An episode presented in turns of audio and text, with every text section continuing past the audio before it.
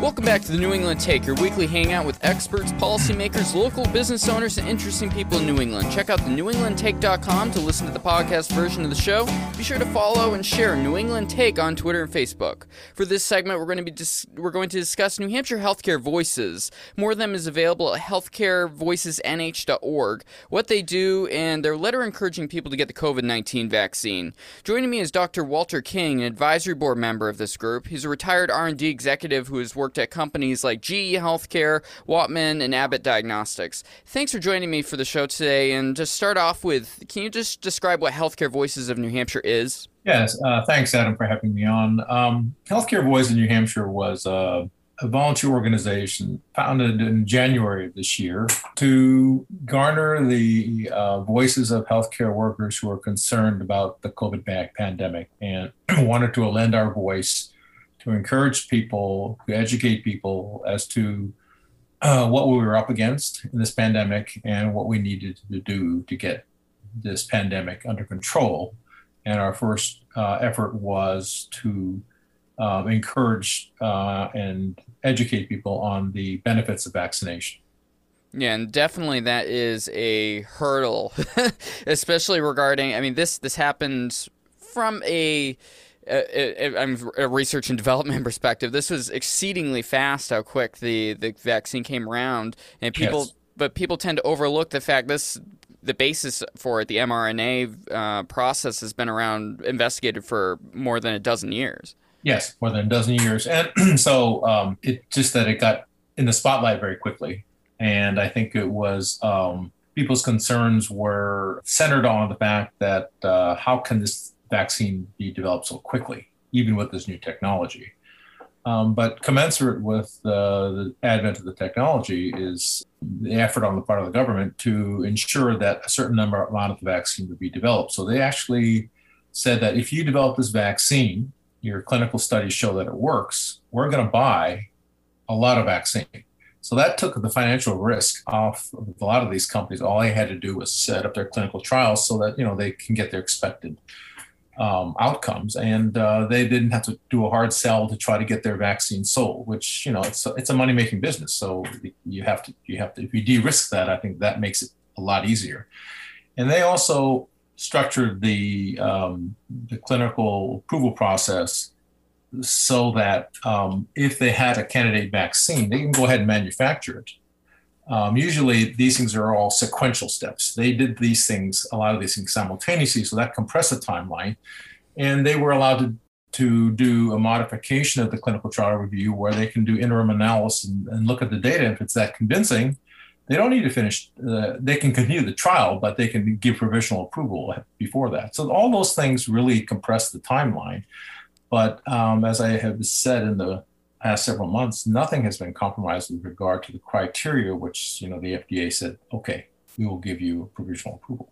Yeah, people seem to have this this the evil government. And they're gonna be they're just not gonna care and they're gonna distribute it everywhere. And these evil corporate pharmaceutical industries, they don't care about the people. I mean they're from the pharmaceutical companies, there's a tremendous financial and legal uh, issue that they will encounter if they just push it off to market and it ends up killing 50% of the population. Right. To, and yeah. from the government perspective, from a government policy perspective, they I think ultimately the government, especially on the con- on the conservative side of the aisle, they want to kind of make it easier for drugs to come to market without having so much bureaucracy in the way. And so if they rush this off to market, it's going to kill that whole way of thinking. Yes, and and and the other, you're absolutely right, Adam, in that you know it isn't just once the the vaccine or the drug has been approved. It's also these studies, many of the most of these studies uh, that are therapeutic based, safety trials keep going on and on and on after long after um, the population has been uh, has had the vaccine or the drug available because they want to look at the long term studies and it's because in this particular instance, there's been all this this um, false information that somehow was going to alter your DNA and all these other things. And you know, um, we know as scientists that's not going to happen because we know how messenger RNA works in the body. Um, but just like any other therapeutic, we can't anticipate everything. There can be some side effects, some long-term effects, and so I think that government shouldn't be looked at as bad. They're looking out many, many years past when a drug is approved to make sure that it continues to be safe and, and effective. And with the COVID 19 uh, virus, I mean, there is a it was known from the get go that you're likely going to need to continue to be vaccinated against this on a regular basis, but just because of how quickly it mutates, and whether it's booster shots or moving to an oral uh, drug that's just easier to get people vaccinated on, they want this rollout to be effective because they know down the road it's going to be their butts on the line. The government's not necessarily going to be the ones buying up everything, and they're going to need to to get future drugs on the market to protect people, the population against the virus. Right, but the, the, you know, there's a very well-known model that's already on the market. That's influenza, right? Every year, mm-hmm. Um, the the uh, CDC uh, and other health authorities make an estimate as to what is the vaccine that they're going to make because there's so many different strains out there over the uh, hundred or so years that we've been monitoring it, and it's really a guesswork. You know, every year you hear, oh, this year's last year's vaccine didn't quite wasn't quite effective. It's because they kind of guess wrong, but it takes so long to make the vaccine, you just can't make a last minute decision like that. Coronavirus isn't going to be quite as uh, unstable as influenza, simply because the genomic structure of the virus is very, very different than the coronavirus is very, very different uh, than influenza, which is very, very highly susceptible to genetic changes. But nevertheless, we're already seeing that there are going to be those kinds of mutations that happen, and that's just the result of nothing insidious about the virus. All viruses have a certain error rate when they replicate themselves, and um, this is, I think, the part of the the part of the science that maybe some people don't quite fully understand. That oh, we're we're we're sixty percent vaccinated, we should be safe. You you probably are safe. All the data says that once you're vaccinated, you're probably vaccinated like you would be against anything else, like measles. But I think that what concerns scientists is that in this in this age of global travel and commerce, um, something that can, that starts in one part of the world can come into the United States very quickly. And it isn't so much that it is a risk to the people who been vaccinated; it's a risk to the people who are not vaccinated. And we know from our conversations with other groups that there are pockets in our in our society and in New Hampshire where uh, there are certain cohorts that are reluctant to take the vaccine. And these are communities. They're not, not just individuals. And I think a, a more virulent strain can spread very, very quickly to those unvaccinated people. And I think that people kind of maybe, some people may be a little um, relaxed under their thinking, oh, I don't need to get the second shot, or, well, everybody's protected. But you're the one that's going to get it. And um, those are the ones that the public health officials are concerned about.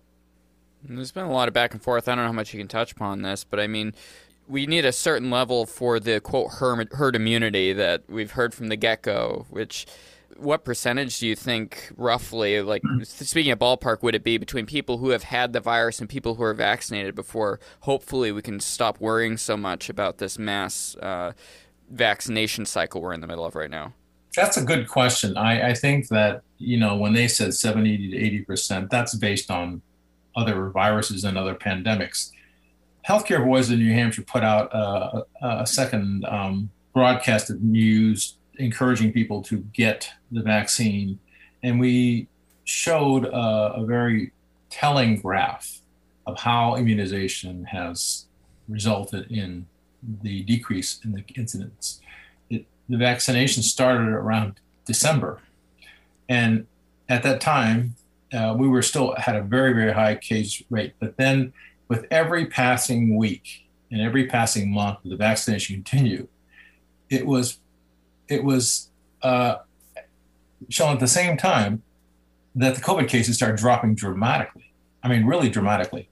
And this week we only had like I think we reported like 39 cases yesterday or something it's like that. It's just. Crazy. It's just crazy. Yeah, so so if anybody doesn't believe that vaccinations don't work, look at the graph. You know, when the vaccination rate goes up, everything else goes down. So you don't need much more than that to say that this is not this isn't by chance that this happens. So we know from the scientific perspective, the public health perspective, that vaccinations are the way to get it under control. But we had to do the mask because earlier because we didn't have the vaccines. And that was the only way you could prevent its spread. And we know that COVID was more infectious than influenza. And the other part of it, the other half of the story is that when people started to wear masks, the the cases of influenza dropped dramatically. We haven't seen yeah. low such low cases, so obviously it works. So I think that we science has shown that the measures that, that they recommended and the public health officials have recommended have worked, but I think it's been politicized, unfortunately. But at the same time, we've also been talking with other groups um, that have relationships with communities that have a resistant population. And we realize that there isn't, it's not monolithic, the people who don't want to take it. There are a variety of reasons um, as how people get information. So it's a combination of many, many f- factors, some of it cultural, uh, some of it is access to vaccines too. Um, and all those contribute to certain groups not getting vaccinated at the rate they should be getting vaccinated. There's also just a lot of people. I mean, especially in modern times. You figure when the influenza vaccine was created, there was mm. what an eighth or the tenth the number of people that are in the world today. To be able to to push off the amount of to, to vaccinate the volume of people, I feel like that's part of the reason why uh, New Hampshire has done so well. Is we're kind of small and it's easier to kind of get out to the bigger population centers because they're not so highly concentrated, as opposed mm-hmm. to New York that I mean, they they've they have a lot of government control, and they're still having a heck of a time getting the vaccine sure. rolled out. Sure, it is. Uh, I mean, I think that New Hampshire's done relatively well. I think there was a little bit of uh, news about the fact that the CDC's data and the New Hampshire state data didn't quite match up. I think they originally reported that we were had about 70 to 72 percent of our population immunized at least once. That turned out that wasn't quite right. Oh, is that where that came from? I was reading the news. I'm like, what is going on? Because I do the news reading on KXL in the morning. And one day I was like, holy crap, got like almost 80 percent vaccine. And then yeah. I read it the other day. I was like, 50% have had at least one shot. I'm like, yeah. what? And then 50%, I think it's more like two shots, but yeah, some percent. Yeah. So, but I, I was, I'm surprised. So to your earlier question, you know, what do we need? You know, the herd immunity is certainly uh, something that we want to shoot for. But if anything, this this not that we should let our guard down, but we're only at 60%, and we have seen a dramatic drop in the number of cases. So it's not a hard and fast rule that 80% of the population has to have herd, herd immunity to every single respiratory virus that, that comes out. I think that it depends a lot about the biology of the virus and uh, among other things. It's also important for the, the healthier portion of the population to get it because they're gonna there's a certain portion of the population just isn't able to get the the vaccine. Can can you speak to that angle on it? Well, I think access to it is to, to be able to go to uh, something as simple as, well, we can drive to a place where they're immunizing people. That seems like it's fairly simple, but there's a lot of people who can't, elderly people who are particularly high risk, or people who are, are have a lot of underlying uh, health conditions, comorbidities who, by going out to public during this time where the disease was higher, was a real risk to them. So, you know, you have to be able to accommodate those kinds of people because um, many of them do want to get vaccinated, but it's just too hard or too risky for them to go out and get vaccinated like the rest of us. I mean, some of these lines you hear in Dover, I mean, the lines back in January, there were very, there were really, really large lines and large numbers of people. So, I think that that that is doesn't seem like a barrier for most of us who live normal, you know, the, the, the, have a lot of freedom in our lives. But I think for a lot of people, it is, particularly in the case of uh, this disease, where it started out in uh, assisted living centers and senior places where people were confined. So, you know, that tells you who the at-risk population is. And when you look at the mortality data, it's largely confined to people over 60 years old. So, as well as in in um, for certain people. It's just like kind of like voting, same thing. You know, people holding down two or three jobs, they may not have time to go out and vote. So it, it's what seems like it's fairly simple for most of us, may be a challenge for a lot of people. You're seeing the, the few deaths that are still happening. They're primarily in people that are ages 60 and up. Seems like the deaths for people that are 40 and up has basically stopped in New Hampshire. It's a handful of people that are 60 and up that are have got the virus a few weeks ago or succumbing to it still. Yeah, yeah, right. And, and, you know, so I think the question is, is oh, it's a it's a disease that's a risk to older people. But you know, if you're a young parent um, and you have an adolescent child, uh, if you want to make some comparisons between influenza, influenza is all the way, uh, it is a serious disease. Like 30, 40,000 people die every year from it. Um, but if you look at the uh, the death rate among adolescents aged 11 to 17, the COVID death rate is 10 times higher than influenza.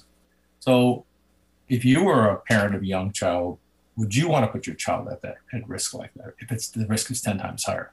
You know, it's probably not necessarily an easy decision, but the numbers are there. So I think you have to be cautious. Now, how is Healthcare Voices NH going to uh, continue to work towards getting people um, to encourage them to get the vaccine? Well, I think that we we have um, a group of about 1,200 people who signed up um, to advocate for vaccines, and we have a, a, significant number of those people who are willing to do more. And I think that the, these people represent communities all over the state, cover like all but two of the counties, something like that.